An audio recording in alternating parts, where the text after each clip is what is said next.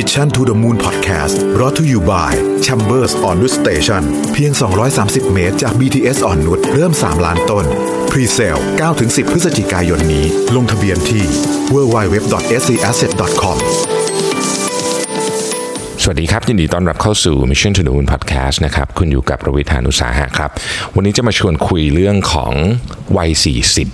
นะครับแต่ว่าถ้าท่านไม่ได้วัยสี่สิบอายุเยอะกว่านี้หรือน้อยกว่านี้ก็ฟังได้นะผมคิดว่ามันเป็นแค่นิยามเท่านั้นเองเพราะว่าเวลาของเราบนโลกใบนี้จริงๆก็เป็นสิ่งสมมุตินะครับหนึ่งปีเราก็กำหนดขึ้นมาตามปฏิทินเท่านั้นเองแต่ว่าวัยสี่สิบเนี่ยมันมีเรื่องน่าสนใจอยู่เหมือนกันนะฮะคือจริงๆตอนนี้ต้องบอกว่าไม่ได้เป็นตอนที่ผมเตรียมเอาไว้ก่อนคือปกติเนี่ยผมจะทำปฏิทินแล้วก็จะมีตารางคอนเทนต์นะว่าที่นี่จะอัดเรื่องอะไรดีนะครับแต่ว่าวันนี้เป็นตอนที่พิเศษนิดนึงเล่าที่มาที่ไปก่อนแล้วกันนะว่าทำไมถึงอยากอัดเรื่องนี้วันนี้นะฮะเรื่องแรกก็คือเมื่อกี้ผมเพิ่งลงเครื่องบินที่สุวรรณภูมินะครับแล้วก็ตอนนั่งเครื่องบินกลับมาเนี่ยผมก็นั่งมากับเพื่อนที่ไปวิ่งที่เบอร์ลินด้วยกันนะฮะมีเพื่อนคนนี้ก็วัยเดียวกันนะครับรุ่นเดียวกันแล้วก็คุยกันว่าเออเราอายุสี่สิบแล้วมันเป็นยังไงบ้างนะฮะแล้วท็อปิกเรื่องนี้น่าสนใจเดี๋ยวผมจะไปลงดีเทลให้ฟังว่าวัยสี่สิบที่เรารู้สึกกันวันนี้ใน conversation เนี่ยนะครับรู้สึกว่ามันมีมันมีสิ่งที่น่าน่ามาขยายต่อได้นะครับ เอ่อ อีกเรื่องนึงก็คือบนเครื่องบินเหมือนกันผมดาวน์โหลดพอดแคสต์ของคุณกล้าสมุทรวณิชตอนล่าสุดมาฟังนะฮะคุณกล้าพูดเรื่องว่าเวลาจะคุยกับใครให้ให้คุยภาษาของเขาอะนะฮะคุณกล้าก็เล่าเรื่องของการเปรียบเทียบเรื่อง fasting เรื่องอิทธิบาทสี่เป็นเป็นเป็นเอพิโซดที่น่าสนใจมากใครอยากฟังไปฟังได้ในโลกไปไกลแล้วนะครับคุณกล้ารายการชื่อกล้าคุยถ้าผมจำไม่ผิดเป็น อี พี ห้าสิบเอ็ดนะครับทีนี้ทั้งสองทั้งสองเรื่องที่เกิดขึ้นเนี่ยทำให้ผมกลับมาย้อนคิดถึงปีนี้พอดีผมอายุสี่สิบพอดีเนี่ยนะครับก็รู้สึกว่ามันมีหลายเรื่องเกิดขึ้นจริงๆต้องบอกว่าเรื่องแรกเวลาพูดถึงอายุสี่สิบเนี่ยคนจะนึกถึงมากที่สุดก็คือเรื่องของ midlife crisis นะครับซึ่งตัวเลขสี่สิบเนี่ยมันถูกปักหมุดไว้เลยว่าจะมีคนจำนวนมากที่เป็น midlife crisis ไม่ได้เป็นทุกคนนะครับบางคนก็ไม่เป็นนะฮะแต่บางคนก็เป็นทีนี้ midlife crisis เนี่ยผมเอาข้อมูลมาจาก Ade นะฮะเอ่อ Ade ให้ให้ข้อมูลไว้ว่าเคยมีนักจิตวิทยาชาวแคนาดานะครับทำเรื่องของการนิยาม midlife crisis เนี่ยไว้นะฮะคือในปีหนึ่งเก้าหกห้าเนี่ยนะครับนักจิตวิทยานักจิตวิทยาชาวแคนาดาเนี่ยได้บัญญัติคำว่า midlife crisis นะครับจากการศึกษาและตั้งข้อสังเกตถึงพัฒนาการของคนในแต่ละช่วงวัยนะครับเราพบว่าเมื่อถึงวัยกลางคนนะครับก็คืออายุประมาณสักสามสิบห้าถึงห้าสิบเนี่ยนะฮะหลายคนเนี่ยจะเจอกับช่วงเปลี่ยนผ่านนะครับช่วงเปลี่ยนผ่านอันนี้ก็คือว่าเริ่มตระหนักหลายเรื่องละอาทิเอ๊ะความฝันตอนเด็กๆที่เราอยากทำเนี่ยเราทำได้หรือยังนะครับซึ่งผมผมก็ค่อนข้างจะเชื่อนิดนึงว่าคนส่วนใหญ่จะฝันค่อนข้างไกลเพราะฉะนั้นจะมีคนกลุ่มหนึ่งอ่ะที่ทำได้นะครับก็จะมีคนกลุ่มที่ทำไม่ได้อยู่เหมือนกันก็จะเริ่มตั้งคำถามกับตัวเองนะครับเริ่มเปรียบเทียบกับคนอื่นนะครับสภาพร่างกายของตัวเองก็จะเริ่มเสื่อมถอยนะครับระดับฮอร์โมนเนี่ยก็จะเริ่มเปลี่ยนแปลงนะฮะใครไม่มีปัญหาสุขภาพก็โชคดีไปใครมีปัญหาสุขภาพมีโรคประจำตัวเนี่ยก็จะเริ่มเห็นผลของมันเยอะนะครับมีความเครียดสะสมนะครับคนที่แต่งงานมีครอบครัวแล้วเนี่ยลูกก็เริ่มโตค่าใช้จ่ายเริ่มเยอะนะครับช่วงอายุ สามสิบถึงสี่สิบ เนี่ยเป็นช่วงที่คนสร้างหนี้เยอะที่สุดนะฮะเราจะค่อยๆปลดหนี้หลังจากอายุสี่สิบกว่าๆไปแล้วเนี่ยนะฮะแต่ว่าช่วงเนี้ยมันก็เป็นช่วงสร้างหนี้มันก็ทำให้ความเครียดเรื่องของเงินทองก็เข้ามานะครับแล้วเรื่องงานก็แน่นอนว่ามันก็ต้องมีความเครียดคนในวัยนี้เนี่ยก็อยากที่จะมีความก้าวหน้าในในหน้าที่การงานนะครับแล้วก็อีกเรื่องนึงที่สำคัญมากเลยก็คือเรื่องของคุณพ่อคุณแม่นะครับหลายคนเนี่ยก็เริ่มเครียดเรื่องคุณพ่อคุณแม่ถ้าคุณพ่อคุณแม่ป่วยหรือว่าต้องดูแลคุณพ่อคุณแม่ในช่วงนี้เนี่ยบางทีมันลุมๆกันเข้ามานะครับอันนี้รวมไปถึงเรื่องของชีวิตคู่เรื่องของอะไรอย่างนี้ด้วยนะฮะการโหยหาความสำเร็จความภูมิใจในชีวิตคือพูดง่ายๆคือว่ามีคนขอเน้นนะครับกลุ่มหนึ่งกลุ่มหนึ่งเท่านั้นนะฮะที่เป็นรู้สึกไม่พอใจกับชีวิตที่เป็นอยู่รู้สึกว่าเป้าหมายของการมีชีวิตอยู่เนี่ยมันมันมองไม่เห็นเลยอะนะฮะทำไปทำมาก็เลยรู้สึกว่าเออชีวิตมันไม่มีความสุขอันเป็นที่มาของคำว่า midlife crisis นั่นเองหลายคนก็จะมีการแก้ปัญหาแตกต่างกันไปนะครับถ้าเกิดว่าไปผิดทางนะฮะไปหลายคนออกออกไปแนวแบบสำเร็จเทเมาเที่ยวเตร่ก็มีนะครับอันนี้ก็ ก็ถ้ากลับมาไม่ได้ก็จะอาจจะติดเป็นนิสัยไปตลอดชีวิตเลยนะครับหลายคนก็ออกไปแนวกีฬาก็มีเราจะเห็นเยอะเขาจะบอกว่าคนที่ไปวิ่งมาราธอนเนี่ยนะฮะจบเยอะที่สุดเนี่ยอายุก็คือสามสิบเก้ากับสี่สิบมันเป็นช่วงเปลี่ยนเลขพอดีนะครับแล้วก็อีกทีนึงก็คือสี่สิบเก้ากับห้าสิบซึ่งซึ่งก็น่าสนใจเพราะว่าคนรุ่นผมเนี่ยวิ่งมาราธอนกันเยอะมากๆเลยนะฮะคืออันนี้อาจจะเป็น confirmation bias ส่วนหนึ่งด้วยเพราะว่าผมผมเพื่อนใน Facebook ผมก็ส่วนใหญ่ก็จะเป็นรุ่นราวคราวเดียวกันแต่ว่าพอไปดูแล้วอะเออคนยุคนี้ออกมาออกมาออกกำลังกายที่แบบตัวเองไม่เคยทำมาเยอะนะฮะส่วนหนึ่งไม่รู้มาจาก midlife crisis หรือเปล่านะครับทีนี้มันก็มีอีกการสำรวจหนึ่งนะครับชื่อ National Bureau of Economic Research เขาไปสำรวจคนในหนึ่งร้อยสี่สิบเก้าประเทศนะครับเขาค้นพบว่าคนที่มีความสุขน้อยที่สุดเนี่ยอยู่ในช่วงอายุประมาณ สามสิบเก้าถึงห้าสิบเจ็ด ปีหลังจากนั้นความสุขจะเพิ่มขึ้นพูดง่ายๆคือว่ามันเป็นตัว U ฮะคือตอนเด็กๆมีความสุขแต่พอถึงวัยนี้เนี่ยมันดรอปลงมานะฮะในช่วงวัยกลางคนนะครับและเมื่อเมื่อเหมือนกับเข้าใจหรือเปลี่ยนผ่านหรือ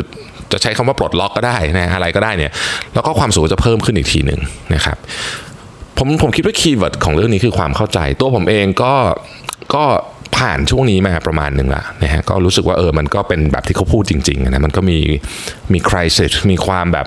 อยากจะได้นู่นได้นี่รู้สึกตั้งคำถามกับตัวเองตลอดเวลาว่าเรากำลังทำอะไรอยู่ทำไมเราถึงไม่มีความสุขในบางทีนะครับทีนี้ผมก็เลยไปเขียนมาเรื่องนี้ว่ามัน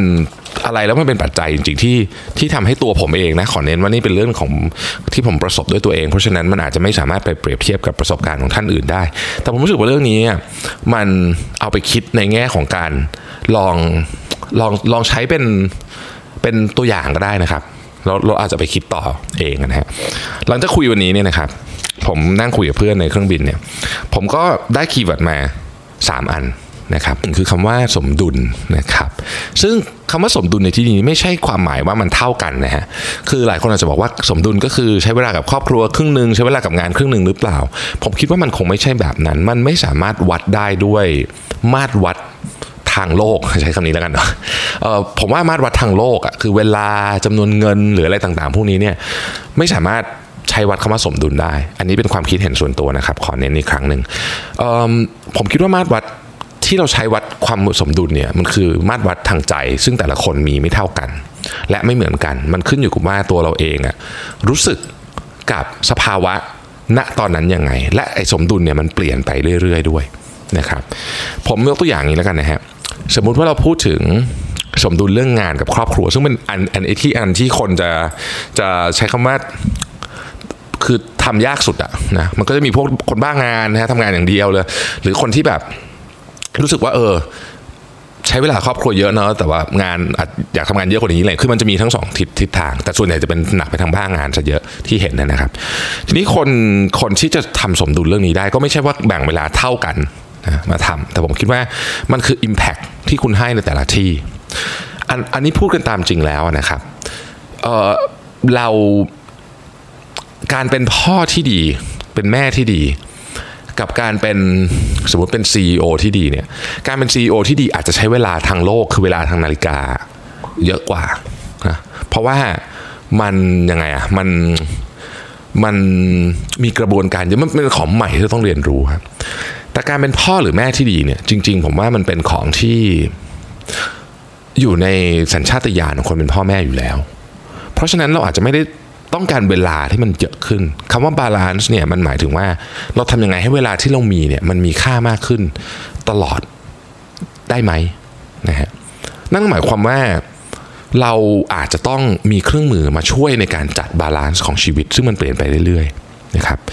ถ้าเกิดว่าเราเห็นหรือเราคิดว่าการบาลานซ์ชีวิตการหาสมดุลของชีวิตคือเรื่องที่มันจำเป็นเนี่ยเราก็จะตั้งโจทย์ได้ถูกต้องมันจะไม่มีช่วงเวลาที่ทำงานหรือไม่ทำงานจริงๆมันคือช่วงเวลาแห่งชีวิตทั้งหมดเลยไม่ว่าเราจะอยู่ที่ออฟฟิศหรืออยู่ที่ไหนก็แล้วแต่อยู่ที่บ้านถ้าเราดึงทั้งหมดนี้ออกมาเป็นหนึ่งในช่วงเวลาต่อเนื่องกันเราทำหน้าที่ให้ดีที่สุดได้ไหมเพื่อจุดประสงค์ก็คือเราต้องการหาสมดุลของชีวิตเราให้ได้ทำยังไงนะครับก็เป็นที่มาของอันที่สองนะครับอันที่สองเนี่ยคือสติซึ่งฟังดูแล้วแบบเบสิกมากซึ่งก็เบสิกจริงๆผมว่าเรื่องพวกนี้มันไม่ได้มีอะไรยากแต่ว่าเราก็แค่มาทบทวนกันอย่างที่สองคือสติฮะสติเนี่ยต้องบอกว่าท ถ้าถ้าเราไม่ได้ฝึกนะฮะคืออันนี้ไม่ได้พูดถึงเรื่องของการหลุดพ้นนะขอขอตัดประเด็นอันนั้นทางในเชิงพุทธศาสนาออกไปก่อนนะครับอันนี้พูดถึงสติเฉยๆอ่ะรู้ว่าอะไรเกิดขึ้นตอนนี้เนี่ยถ้าเราไม่ค่อยได้ฝึกเนี่ยนะครับบางทีเราไม่มีนะเอออันนี้ผมประสบกับตัวเองเลยว่าบางทีเนี่ยเราเหวี่ยงคนโดยที่ไม่จำเป็นต้องเหวี่ยงก็ได้บางทีเราทำหน้าหน้าตาไม่ดีใส่คนอื่นโดยที่มันไม่จำเป็นต้องทำก็ได้บางทีเราเหม่อลอยโดยที่เราไปนะครับบางทีเราหลุดไปอยู่กับมือถือโดยที่เราแบบไม่รู้ตัวเลยว่ามันเป็นเวลาที่ควรจะคุยกับคุณพ่อคุณแม่หรือคุณจะใช้เวลากับเพื่อนที่นั่งอยู่ตรงหน้าเราบาลานซ์ของชีวิตมันจะเกิดขึ้นได้ก็แต่เมื่อเราเพิ่มช่วงเวลาที่เรามีสติมากขึ้นเพราะถ้าเราไม่มีสติเราจะจัดบาลานซ์ไม่ได้แล้วเราก็จะชีวิตหลุดออกไปจากความสมดุลที่เราตั้งไว้ตอนแรกดังนั้นเนี่ยครับการฝึกสติจึงเป็นเรื่องสำคัญ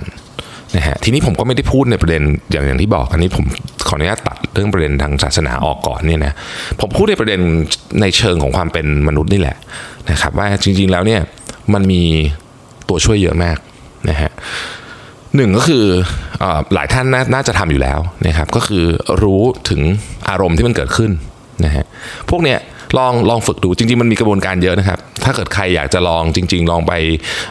ปฏิบัติธรรมลองไปอะไรอย่างเงี้ยก็จะมีกระบวนการเรื่องนี้ที่เขาที่เขามี systematic ทำอยู่แต่ว่าสำหรับผมเนี่ยกระบวนการในการทำก็คือว่าเราใช้เรื่องนี้กับชีวิตประจำวันได้ไหมนะฮะครั้งต่อไปเวลาสมมติว่าจะโมโหเวลาจะโมโหเนี่ยมันจะมีอาการทางร่างกายด้วยนะถ้าเกิดเราสังเกตมันจะรู้สึกแบบตัวบางคนหูร้อนๆบางคนหน้าร้อนอะไรอย่างเงี้ยนะฮะมันเป็นสัญญาณเตือนเลยนะว่าสิ่งที่เรากำลังจะทำต่อไปเนี้ยคุณกำลังทำเพราะคุณโมโหอยู่นะถ้าเกิดเราเห็นปุ๊บเนี่ยนะครับอารมณ์โมโหมันจะหายไปครึ่งหนึ่งเลยนะ บางทีหายไปหมดเลยก็มีนะฮะเราฝึกแบบนี้ปุ๊บเราจะเริ่มเข้าใจตัวเองมากขึ้นพอเราเริ่มเข้าใจตัวเองมากขึ้นเราจะหาบาลานซ์ในชีวิตได้มากขึ้นนะครับง่ายๆเลยครับเริ่มต้นจากลองนั่งสมาธิสักประมาณยี่สิบนาทีนะฮะอันนี้ก็จะช่วยให้เป็นช่วยฝึกกำลังของจิตใจเราให้ให้สามารถมองเห็นสิ่งที่มันเกิดขึ้นในในในแบบในตัวเราได้นะครับอันสุดท้ายนะครับก็คือการดูแลตัวเองครับอันนี้จริงๆใน Super Productive Show เนี่ยผมพูดเรื่องนี้น้อยไปนิดนึงนะฮะก็เลยอยากจะมาขยายความนิดนึงว่าจริงๆแล้วเนี่ยการดูแลตัวเองเนี่ยสำคัญมากๆในวัยเด็กเนี่ยนะครับหลายคนรวมถึงผมด้วยเนี่ยค่อนข้างละเลยในประเด็นนี้ไปนะก็คือเรียกว่ากินอะไรก็ได้นอนเมื่อไหร่ก็ได้นะครับอะไรอย่างเงี้ยคือเอาเรื่องอื่นเนี่ยมาสำคัญกว่าเรื่องนี้ไปหมดเลยนะครับเรื่องอื่นบางบางเรื่องเป็นเรื่องที่ไม่สำคัญเลยเช่นดูหนังดูซีรีส์ดูละครหรืออะไรแบบนี้นะฮะการดูแลตัวเองเนี่ยมาค้นพบว่ามันสร้างความแตกต่างในแง่ของความสุขและความพึงพอใจกับชีวิตอย่างมากอาจจะเรียกว่าเป็นแกนหลักอันหนึ่งในการ drive เรื่องนี้เลยสำหรับผมผมว่าอาจจะสำคัญที่สุดเพราะมันส่งผลให้เรามีเวลามานั่งคือมีกำลังพลังกายพลังใจมานั่งคิดเรื่อง balance เรื่องเรื่องความสมดุลมานั่งคิดเรื่องของการฝึกเจริญสติต่างๆพวกนี้การดูแลร่างกายเนี่ยจริงๆมันไม่ได้มีอะไรที่ซับซ้อนนะครับร่างกายเราเนี่ยบอกเราเสมอว่าเราต้องทำอะไรถ้าเราฟังสักหน่อยหนึ่งนะครับมันก็จะมันก็จะค่อนข้างที่จะสมบูรณ์ในการดูแลตัวเองอยู่แล้วนะครับร่างกายเราค่อนข้างจะเปราะบางนะที่ผมพูดไปใน Super Productive ก็มีอยู่สามเรื่องก็คือการนอนการกินแล้วก็การขยับตัวนะครับอันแรกเลยเนี่ยหลายครั้งเนี่ยผมเคยคุยกับเพื่อนผมที่ที่ทำงานหนักๆเนี่ยนะฮะแล้วก็แบบหงุดหงิดโทรมาปรึกษาเรื่องนู้นเรื่องนี้หงุดหงิดไปหมดเลยนะฮะคำแนะนำของผมนี่ไม่ได้เกี่ยวกับเรื่องงานเลยนะฮะผมบอกว่าขอไปนอนสักแบบเต็มเต็มตาสักสองวันได้ไหมขอให้ไปนอนอ่ะวันละสักแปดชั่วโมงสักสองวันได้ไหมเราค่อยกลับมาคิดงานใหม่หลายคนเอาคำแนะนำนี้ไปทำแล้วโทรกลับมาขอบคุณนะบอกว่าเออจริงๆไม่เห็นมีอะไรเลยอ่ะที่มันเหวี่ยงไปเยอะแยะเนี่ยเพราะว่าเหมือนกับสมองมันตื้อมากนอน สามถึงสี่ ชั่วโมงติดๆกันมาหลายวันผมบอกนี่แหละผมก็เป็นเวลาเรานอนน้อยเนี่ยนะครับเราจะคิดว่ามันกระทบกับเรานิดเดียวแต่จริงๆเนี่ยงานวิจัยทุกอันนะบอกว่ากระทบเยอะมากๆแต่เราก็พยายามปฏิเสธนะครับโดยบางคนอาจจะถึงขั้นบอกตัวเองนะว่าการนอนน้อยเป็นสัญลักษณ์ของความขยันเพื่อนผมเคยพูดคำนี้เลยการนอนน้อยคือสัญลักษณ์ของความขยันซึ่งถ้ามันเป็นสมัยตอนยี่สิบอ่ะมันก็พอไหวนะฮะแต่พอคุณมาวัยนี้ปุ๊บเนี่ยมันกลายเป็นสัญลักษณ์ของความไร้ประสิทธิภาพนะถ้าเกิดคุณนอนน้อยเกินไปอ่ะคือตัวคุณเองก็จะรู้ว่ามันก็ทำให้ตัวคุณไร้ประสิทธิภาพนะครับดังนั้นเรื่องการนอนจึงเป็นเรื่องที่ใหญ่มากแล้วตอนนี้กลายเป็นเรื่องที่ผมห่วงแหนที่สุดเลยนะคือ จะบอกว่าผมนอนครบแปดชั่วโมงทุกวันไหมก็ไม่นะฮะก็ไม่ไม่เคยน้อยมากที่จะได้แต่ผมจะพยายามที่จะทำยังไงก็ได้ให้มันไม่น้อยกว่าไม่น้อยกว่ามาตรฐานที่ผมควรจะนอนได้คืออย่างมนุษย์แต่ละคนเนี่ยความต้องการการนอนแตกต่างกันอย่างเช่นผมเนี่ยหกชั่วโมงครึ่งขึ้นไปเนี่ยถือว่าโอเคนะครับแต่บางคนบอกว่าเฮ้ยนอนห้าชั่วโมงก็โอเคคือคุณต้องคุณต้องดูร่างกายตัวเองแต่แนวโน้มของคนยุคใหม่นะครับมีแนวโน้มที่จะนอนไม่เพียงพอความต้องการของร่างกายซะเยอะต้องพูดอย่างนี้เลยซะเยอะนะครับด้วยความเครียดด้วยความกดดันในชีวิตอะไรต่างๆพวกนี้เนี่ยแล้วมันเป็นต้นทางเลยนะฮะของเรื่องอื่นอันที่สองก็คือเรื่องของอาหารจริงๆต้องบอกว่าอาหารเนี่ยเราอยู่ในยุคที่เรามีอาหารกินเยอะมากแต่ว่าเรามีตัวเลือกที่แย่ๆเยอะมากเช่นกันนะครับการใช้ชีวิตให้มีการดูแลร่างกายกินอาหารให้ดีเนี่ยมันยากนะเอาอย่างในกรุงเทพยกตัวอย่างในกรุงเทพนะครับถ้าสมมุติว่าคุณไม่ได้เตรียมอาหารมาจากบ้านซึ่งการเตรียมอาหารมาจากบ้านนี่คือทางทางที่ดีที่สุดแต่ไม่ใช่ทุกคนจะจะทำได้นะบางคนก็ไม่มีเวลาการที่คุณจะเลือกกินอาหารที่ดีกับคุณเนี่ยนะครับบางทีเนี่ยเดินไปในห้างบางห้างเนี่ยเดินหาไม่เจอนะจริงๆนะไม่รู้จะกินอะไรที่แบบรู้สึกว่ามันดีกับเราเพราะว่าอาหารที่มันดีกับเราเนี่ยมันมาตรฐานของรสชาติอ่ะมันอาจจะต่ำกว่ามาตรฐานของรสชาติของอาหารทุกวันนี้ไปแล้วพูดง่ายๆคืออาหารยุคใหม่เนี่ยมันอร่อยฮะมันอร่อยมันใส่เครื่องปรุงเยอะมันใส่ทุกอย่างเยอะมันทอดมันอะไรอย่างเงี้ยมันอร่อยอยู่แล้วนะฮะมนุษย์เราเนี่ยชอบความหวานความมันมาตั้งแต่ยุคนู่นสมัยอยู่ทุ่งซาวันนาห้าหกหมื่นปีที่แล้วเหตุผลก็เพราะว่าสมัยก่อนของหวานของมันหายากของมันมาจากไขมันสัตว์นะครับของหวานก็คือเป็นพวกผลไม้อะไรอย่างเงี้ยซึ่งซึ่งเพิ่งได้กินแล้วมันมันมันเก็บพลังงานทำให้อบอุ่นอะไรก็ว่ากันไปนั่นยุคนู้นนะครับแต่อันเนี้ยมันฝังอยู่ใน ดี เอ็น เอ ของเรามาจนถึงทุกวันนี้เนาะเพราะฉะนั้นของของหวานของมันทุกวันนี้หาง่ายมากนะครับแล้วก็กลายเป็นของที่ราคาถูกด้วยนะคนก็เลยรู้สึกว่าเออมันก็ก็ดีนะอร่อยด้วยนะฮะหาง่ายก็เลยกลายเป็นว่ามันเป็นอาหารหลักของคนโดยเฉพาะคนเมืองนะครับซึ่งผมบอกเลยว่าผมเคยใช้ชีวิตในการกินอาหารแบบนั้นนะติดๆกันแบบหลายเดือนเนี่ยนะครับทั้งสมองทั้งอารมณ์ทั้งสุขภาพทุกอย่างแย่หมดเลยพอเปลี่ยนอาหารเนี่ยโอ้โหมันเปลี่ยนอย่างชัดเจนมากโดยเฉพาะเรื่องที่ไม่น่าเชื่อว่าจะเปลี่ยนคือเรื่องของสมาธิในการทำงานและสมาธิในการใช้ชีวิตทั้งวันด้วยเพราะฉะนั้นมันเกี่ยวกันหมดเลยนะครับจริงๆผมขออนุญาตเอาเอาข้อความนึงมาจากมาจากพอดคาสต์พอดคาสต์ของคุณกล้ามที่ผมฟังในเครื่องบินบอกว่าจริงๆการที่มีข้อกำหนดศีลแปดที่ไม่ให้ทานข้าวตอนอ่ามื้อเย็นเนี่ยนะฮะในศาสนาพุทธเนี่ยในเอ่อเพราะว่าคนสมัยสมัยโบราณเนี่ยคนพบว่าการไม่ทานมื้อเย็นเนี่ยนะครับทำให้การนั่งสมาธิตอนกลางคืนน่ะดีดีขึ้นคือนั่งสมาธิได้ดีขึ้นมีสิ่งมารบกวนน้อยลงอะไรแบบนี้นะครับซึ่งคุณกล้าก็บอกว่ามันตรงกับการฟาสติ้งเอ่อ สิบแปดหก เลยคือทาน หกโมงเช้าถึงเที่ยงนะครับแล้วก็หยุดทานที่เหลือทั้งหมดคืออันเนี้ยไม่ไม่ได้เป็นของใหม่อะไรนะมันเป็นของที่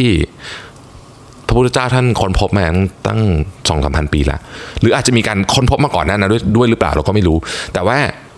มันมันไม่ใช่เรื่องใหม่มันเป็นเรื่องที่คนเคยรู้มาแล้วนะครับแล้วก็ทำมาด้วยตลอดเลยนะฮะเพียงแต่ว่าเราอาจจะไม่เคยมาการมาศึกษาทำเรื่องแบบโอเคมีแบบระบบเรื่องมาทดสอบทางวิทยาศาสตร์อะไรเท่านั้นเองเพียงแต่ว่าคนเขาก็ได้ทดลองกันมาด้วยตัวเองแล้วว่าเออมันเป็นวิธีนั้นเวิร์กจริงๆไม่ได้บอกให้ฟาสติ้งทุกคนนะครับแค่ผมจะเล่าให้ฟังว่าแม้แต่การทำสมาธิเองเนี่ยก็อาหารก็ยังเกี่ยวนะครับสุดท้ายคือเรื่องของการขยับตัวนะฮะในที่นี้เนี่ยผมไม่ได้หมายถึงว่าจะต้องออกกำลังกายอย่างหนักทุกวันนะครับหลายคนบอกว่าผมไม่มีเวลาออกกำลังกายจริงๆไม่จำเป็นครับแต่ว่าขอให้คุณเนี่ยนึกเสมอว่ามนุษย์เราเกิดมาเพื่อขยับตัวดังนั้นเมื่อมีโอกาสขยับตัวเนี่ยขอให้ขยับผมมีทริคง่ายๆนะครับถ้าเกิดคุณทำงานนั่งโต๊ะนะครับซึ่งคุณได้ขยับตัวน้อยมากอยู่แล้วเนี่ยนะฮะคุณต้องหาโอกาสเลยทุกชั่วโมงเดินนะลุกขึ้นมาเดินที่อยู่ที่ออฟฟิศแต่การเดินในออฟฟิศนี่คุณก็เดินได้ไม่เยอะนะครับถ้ากลับถึงบ้านเนี่ยขอให้ใช้เวลาช่วงนี้ในการขยับตัวขยับยังไงฮะง่ายสุดเลยครับจัดบ้านจริงๆคนเราจัดบ้านทุกวันนะฮะจัดบ้านทุกวันแล้วแล้วคุณจะจริงๆแล้วคุณจะจิตใจสงบเลยนะถ้าคุณจัดบ้านทุกวันเพราะว่าของมันไม่รกกวนตาเราก็รู้สึกสงบใจไปด้วยแล้วคุณจะค้นพบว่ายิ่งจัดยิ่งสนุก ลองลองอันนี้ก็ได้นะครับการจัดบ้านก็เป็นการขยับตัววิธีนึงทำงานบ้านทั้งหลายเนี่ยไม่จำเป็นต้องออกกำลังไม่จำเป็นต้องออกกำลังกายไม่จำเป็นต้องไปฟิตเนสเลยก็ได้ถ้าคุณไม่อยากไปแต่ถ้าคุณชอบไปก็เป็นสิ่งที่ดีอีกเช่นกันนะครับดังนั้นเนี่ยถ้าใครกำลังรู้สึกว่าชีวิตมันหลุดจากสมดุลมันตามหาความหมายไม่เจอลองเอาสามข้อนี้ไปทบทบทวนพิจารณาดูก็ได้นะครับความความบาลานซ์ของชีวิตนะอันที่หนึ่งอันที่สองคือสติและอันที่สามคือการดูแลร่างกายนะฮะผมคิดว่าพวกนี้เนี่ยมันจะช่วยให้เราผ่านช่วงเวลาที่เป็น midlife crisis อะไรอย่างเงี้ยไปได้นะครับแล้วเราก็จะกลับเข้ามาเข้าใจชีวิตแล้วก็เออแก้ปัญหาทั้งเรื่องของความสัมพันธ์เรื่องความเครียดเรื่องภาระความรับผิดชอบได้ง่ายขึ้นได้ดีขึ้นแล้วชีวิตก็จะมีความหมายมากขึ้นผมเชื่ออย่างนั้นจริงนะฮะลองดูนะครับหวังว่าท่านที่รู้สึกว่าตัวเองกำลังเข้าสู่ช่วงนี้เนี่ยจะได้แง่คิดหรือเรื่องราวเพื่อไปทำการบ้านหาวิธีการของตัวเองต่อขอบคุณที่ติดตาม Mission to the Moon นะครับสวัสดีครับMission to the Moon Podcast Presented by เอส ซี Asset